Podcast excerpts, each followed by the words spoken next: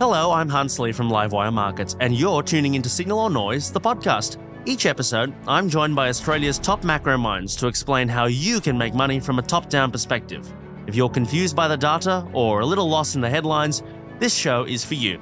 If you like what you hear, don't forget to subscribe to our show and the Livewire Markets and Market Index websites. And a reminder that everything you're about to hear is information only and not advice. So with that said, let's go.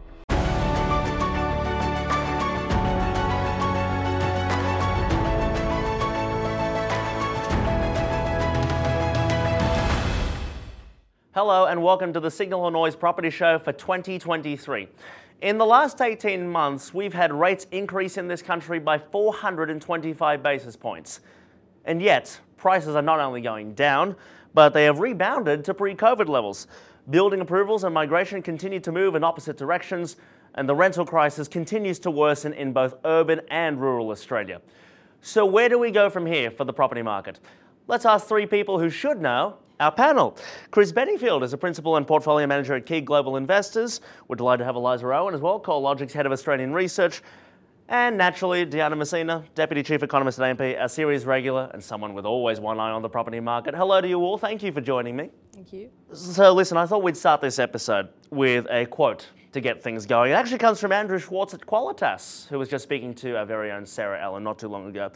So Sarah asked Andrew a question about where he thinks we are in the property cycle. And this is the response that he gave. And if you are watching the video, you can obviously read this at the same time as I am.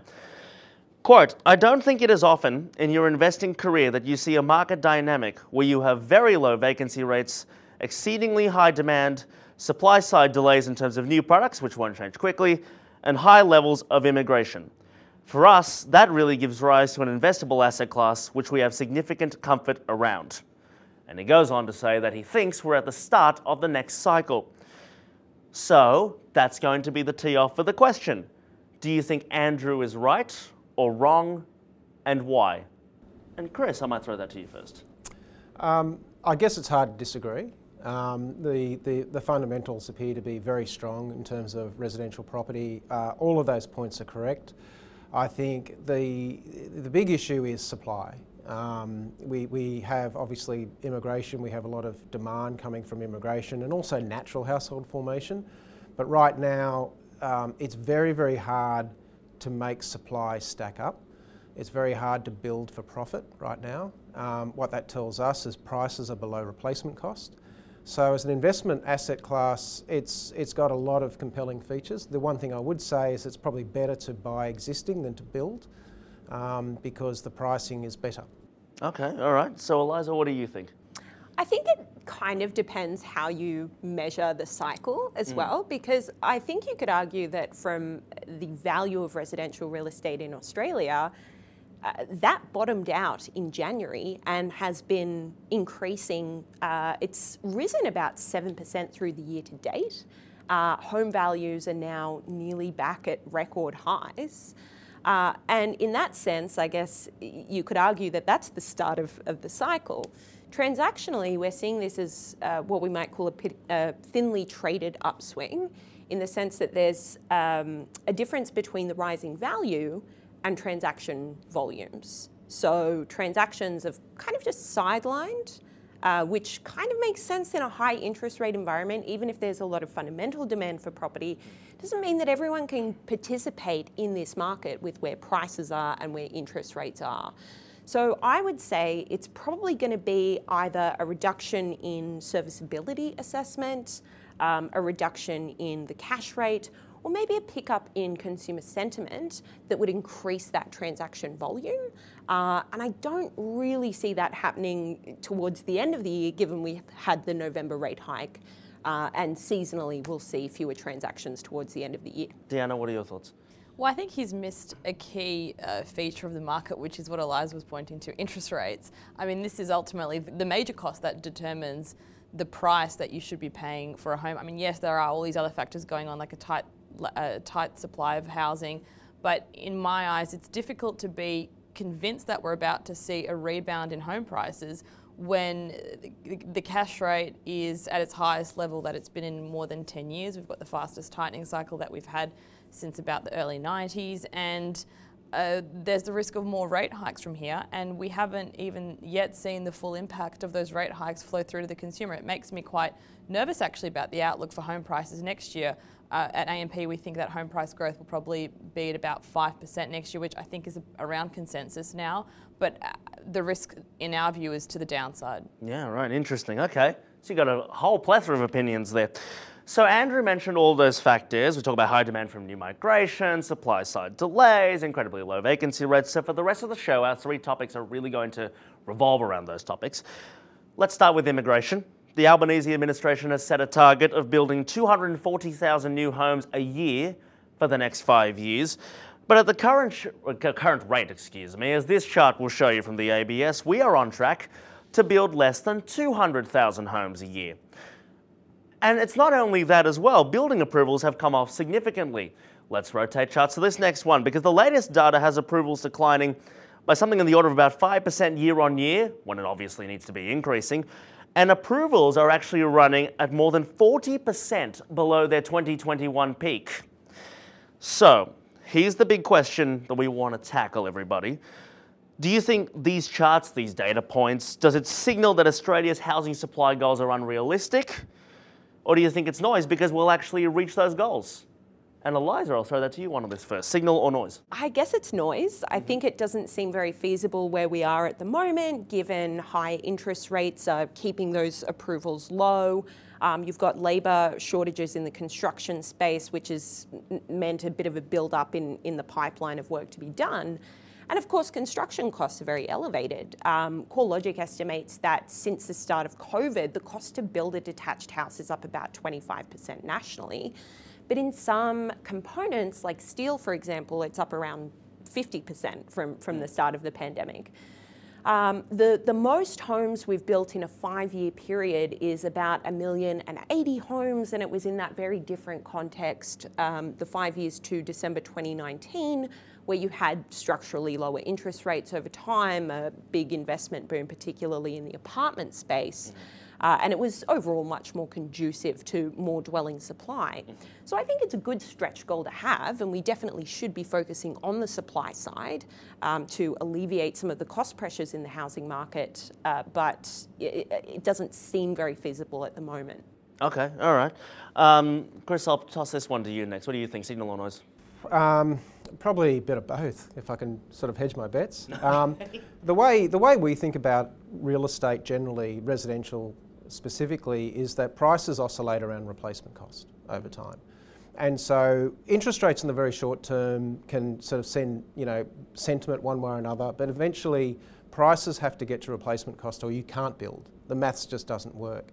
And as a nation, for right or for wrong, we've outsourced housing supply to the private sector. And the private sector will only build when there's profit. And picking up on the point that was just made about building costs, that's what drives housing prices at the end of the day. If the feasibilities don't work, developers are not going to put $100 into a project to get $90 out. No one does that.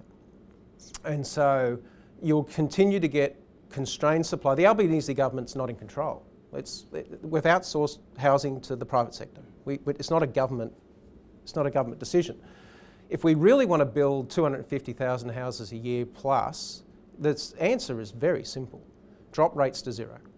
Right? Drop rates to zero. Get house prices up to replacement cost or better, and you will attract the capital and the labour and the resources to build. But we've got economics upside down in this country. We think that interest rates are here to constrain inflation. Raising interest rates constrains inflation. All the evidence points to the opposite. And we see that in housing. We see higher interest rates, house approvals have collapsed. The Albanese government's promising houses they're never going to deliver. Rents are squeezing, and rents will continue to squeeze until prices get back to replacement cost, and then the private sector will take over again. We can do it the hard way or the easy way. We can have rents double from where they are and get the development cycle happening.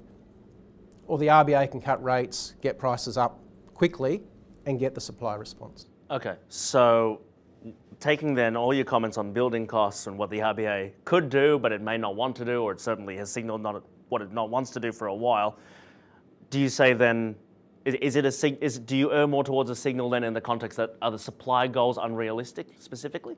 We'll get there. We'll get there? We'll get there. Okay. But it's a question of how we get there. We can get there after rents double. If we keep interest rates where they are now, we're just going to have less and less being built. Mm-hmm. We're going to have rents go higher and higher until the yield on developments gets to 8, 9, 10%. And then the developers will go, right, well, this will make sense. We'll get there. The question is whether we do it with rents doubling or do we cut interest rates and start it now? So I get both of those points then. Diana, where do you sit on this? Short term, I'm going to say it's a signal that the supply goals are unrealistic. Okay. And in the long term, I'm going to say that those charts around very low building approvals and low construction is noise, that we can eventually reach those supply targets, but it will take time. In the short term, the thing that worries me most is that you never tend to have high construction at a time when interest rates are being increased or when the cash rate has risen to a multi-year high. So it's completely understandable why the building approval numbers are so low. In the longer term, I think that the government, I probably disagree with Chris a little bit, that the government does have a big role to play in my eyes around releasing more land, allowing the approval process to be faster. Those are the key areas that I see the government contribution being in terms of helping some of these supply issues and working with the state governments in trying to alleviate some of the issues around unlocking that land. And then also building the right infrastructure to go to outside of the capital cities, because the big problem is that people want to live in the capital cities, not in the regions, but living in the regions is problematic if you work in the capital cities because you don't have the right infrastructure. So that's where I see the role of the government as well. Yeah, I would like to just add to that as well. Yeah. The development, the industry associations like the UDIA, for example, they're actually quite optimistic about trying to build up supply, but because of the short-term constraints, they keep describing this idea of a hockey stick or whatever, where I guess utilising more action or concession from government, then that they may be more incentive to deliver supply. Yeah, okay. Chris, what do you say then to what Diana was saying about the government having no control or you can entitle as much land as you want. Mm-hmm. Do it all day long. No one's building for $100 to get $90 back. Builders are going broke across the country. You can't open the Fin Review any day where you're finding another builder going down. Mm-hmm. And why is that? Because the maths just doesn't work.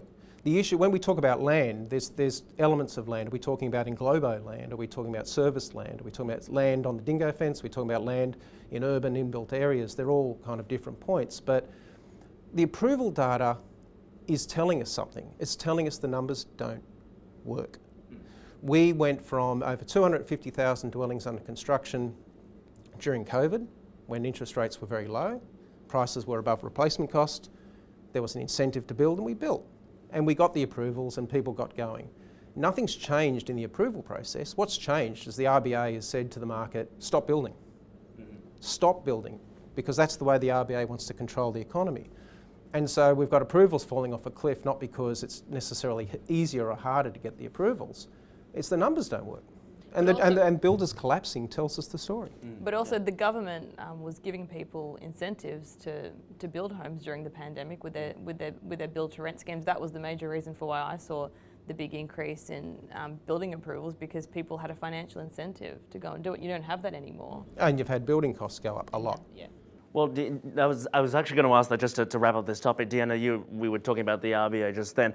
What effect the RBA has had on the housing price cycle? Some people would say, well, how much is it really if we're already back to seeing 7% gains so far this year? But I'd argue that's probably the effect that it has had on the housing market. It's made those replacement costs, those building costs, new building costs so much more. Well, it has been a strange cycle though, because I don't think anyone was expecting a home price growth to end the year at 10%. Most people were thinking that we'd have 15 to 20% fall in prices, peak to trough. I remember thinking if the cash rate got to above 4%, we'd see 20% falls in prices. The biggest surprise to me this year has been immigration, that we're running immigration levels of 550,000, even above that 2.7% annual population growth. That's a record high for Australia. And that's led to this massive squeeze in supply that has helped prices to reaccelerate. And I think also people in Australia have this sense that there is a bit of FOMO. They don't want to miss out on any potential gains in home prices because they've seen previous cycles where you've seen prices run ahead very quickly. Who doesn't love a good FOMO property trade? That's a very Australian story. And it's been replaced by FORA. And it's been replaced by FORA, which is what, sorry? Fear of renting again. There you go. So people that have bought a house, mortgage rates have gone up, they're being squeezed. What's their alternative? Sell their house, ditch their deposit, go back into the rental market where they're facing 20% per annum growth. So there's that side of the equation which is holding the market up. Yep, all right. Chris, I'll get you to chime in then on this next topic. Chris also looks at commercial property as much as residential property. And it has been a difficult year for REITs and REIT share prices, I guess. Everything from solvency issues to increased building costs and supply chain difficulties, of course. Let's quickly consider this chart, which compares the Australian 10-year bond yield to the ASX Real Estate Index and the Global REIT Index. Now, as yields have climbed on government bonds around the world, the shares of real estate stocks have fallen. But Chris, I want to really direct this at you. Do you see any signal for why REIT share prices will rebound next year, or is it noise?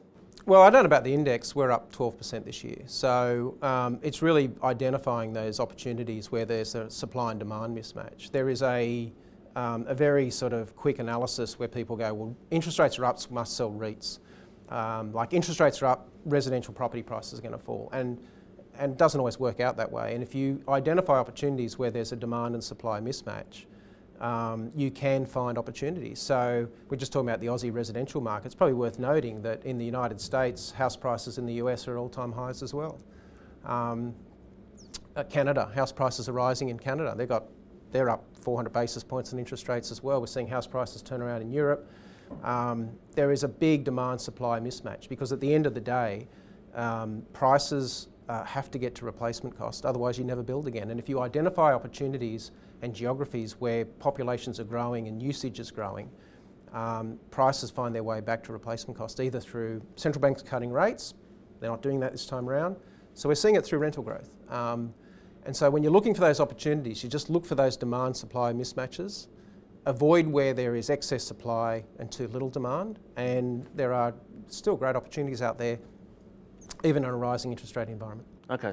So I take it you do think then that there are signals that REIT share prices can come back next year? Oh yeah, absolutely. REIT, as I said before, if you think what I was saying before about residential, the same is commercial. The old model in commercial real estate was you build a box for $100, you get $5 of rent out of it. That was the deal.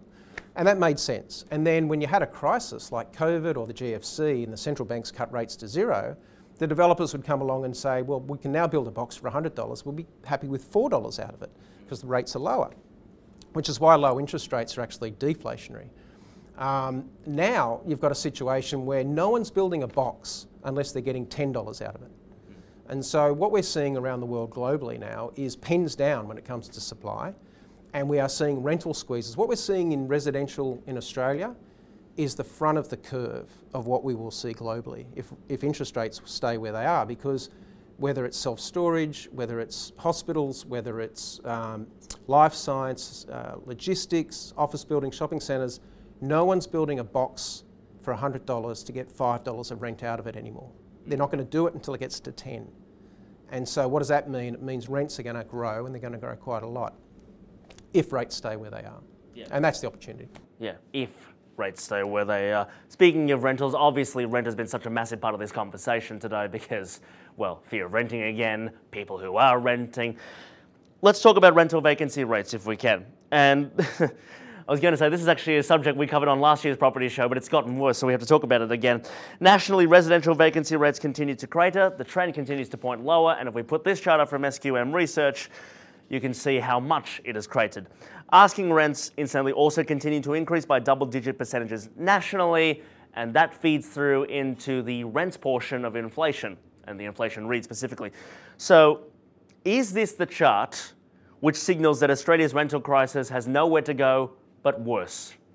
And Diana, Signal or Noise? In the short term, I'm going to use this again, Signal, that I think that I think rents will continue to rise in the short term. There is a divergence between CPI rents and asking rents. So CPI rents lag what happens in the new rental market. If you just went out right now to try and get a rental unit or house, those have been running above the CPI rents, which are around 8% year on year. Some of the asking rents are looking like they've topped out a bit, particularly for houses. Unit rents are still quite elevated. Eliza might have more to say on that because they have really good index. And when I look at some of the vacancy data, the rental vacancies sort of look like they've bottomed out in most capital cities. I mean, there are divergences across different states in Australia, but they do look like they've bottomed out a bit. In the short term, migration's still very high, but it also looks like it's going to slow in the next 1 to 2 years. We're not going to be able to continue running 500,000 plus immigrants a year into Australia. I think next year's migration intake will be much lower, and that should support some softer growth in rents in 2024 and onwards. Yeah, and onwards. But in the short term, it will still remain very hard. Yeah. Eliza, let's just pick up on what Diana said. What does your data show? Will the rental crisis actually get worse, Signal or Noise? Yeah, definitely agree. I think this is a signal in the short term, and that's evidenced by the lack of supply in the rental market. We're recording this record low vacancy rate of 1.1% for October. The growth in rents, though, has persistently slowed. Since in the regions, it's been slowing since 2021. In capital cities, it's been slowing since really late last year. And again, this is a reflection of some of the different drivers of the rental market, where the return of overseas migration skews to rental demand, but particularly in Sydney, Melbourne, and submarkets like Parramatta, City and Inner South, inner southwest of Sydney and inner Melbourne suburbs. And those markets have seen about 18% growth in rents since we opened our borders back in July to vaccinated and non-vaccinated arrivals. So I think that it's a very diverse market in terms of where the rental pressures will persist, but I think that we're probably on the downhill in the sense that the pace of growth has got to slow. And again, that's going to be further accelerated by a reduction eventually in interest rates and probably a demand reaction as well. We know that a lot of the reduction in average household size through the pandemic came from share houses breaking up. You'd have to assume that share houses are going to reform to help alleviate those rental costs as well. Well, that's what Phil Lowe said. Everybody go find a roommate or a housemate. So, Chris, if you've got a strong opinion on this, feel free to jump in. No, reverse household formations is the release valve. Right, okay. And so I think you only will see that if you see a rise in unemployment. I think so long as, maybe personal experience, when you sort of move out and you live by yourself for a little while, it's very hard to move back. But I think if financial circumstances warrant it, that's what will happen, and that's the release valve. You're right, Phil Lowe said that. That's what they're hoping, that he wants to reduce everyone's standard of living to meet his goal. There's an interesting demand side release valve as well when you consider the taxation of property, for example, and I think about land tax and downsizes and things like that. When we talk about the standard of living deteriorating, over time there's been more and more two-person households living in dwellings where there are four or more bedrooms. So your empty nesters have become more common over time, which is also, aside from the exacerbated decline through COVID, has also kind of structurally reduced average household size over a longer period of time. So we need the retirees to really sell their home. We do, and I would argue that would release a lot of supply. Yeah. Well, it's amazing, isn't it? No, I mean, it's true. I mean, people who have second and third homes, I mean, that's the whole other conversation as well about whether they want to release their homes. Talk about empty homes, right? Homes which are... And we need those big homes. Yes. Those two people rattling around in the four-bedroom homes, we need to turn them into semis or into apartments. Totally. Again, the maths doesn't work. So we can have that debate, but we need house prices much, much higher. As painful as it sounds, we need them much higher before developers get on the tools and start building. Okay. Thank you, one and all. Let's move on to our Charts to Watch segment. Surprise, surprise, all of these charts are going to be property oriented. We've already had a very robust debate. Let's have a look at three more charts which will help further that debate. Diana, let's start with you, and we'll come full circle on that migration topic we were talking about earlier. Talk us through the chart that you brought us specifically. Well, I suppose we've already sort of covered this. It's just showing you the level of overseas arrivals for permanent and long-term migration. Long-term is for those who come for more than 12 months. That's when you're included in the population stats. And it shows you that those numbers are running about 550,000 year on year. Actually, there was an update on this data yesterday. I'm sorry I didn't send you a revised chart. That's all right. But and it's now what's roughly? It's flat. Right.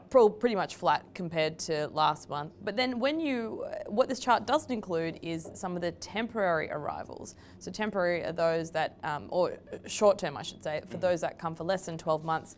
Once you include that and you just think about the people growth in this country, it's probably running at close to 800 or 900,000 a year when you include some of those shorter term arrivals. And even if you're here for less than 12 months, well, you still need somewhere to live.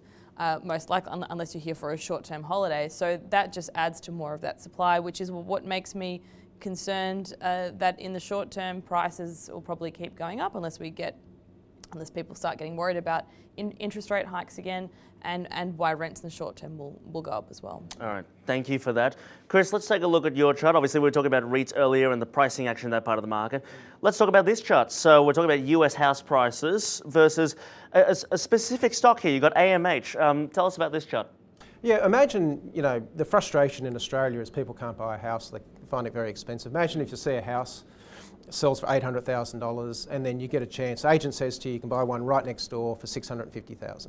No bidding, just yours, just put in the price you can get it. You jump at that chance. Well, that's what this chart is showing you. AMH, American Homes for Rent, is a listed REIT, and because it's a REIT, everyone sells it because of interest rates, whatever. Sure.